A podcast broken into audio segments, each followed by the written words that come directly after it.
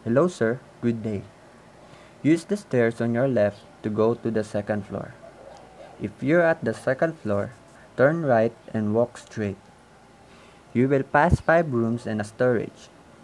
After passing these rooms, you will see a door where the galley is located. It is beside the regatta room. Enter the galley, then walk straight, passing the beverage bar. Then you'll see a door on your right where the kitchen is located.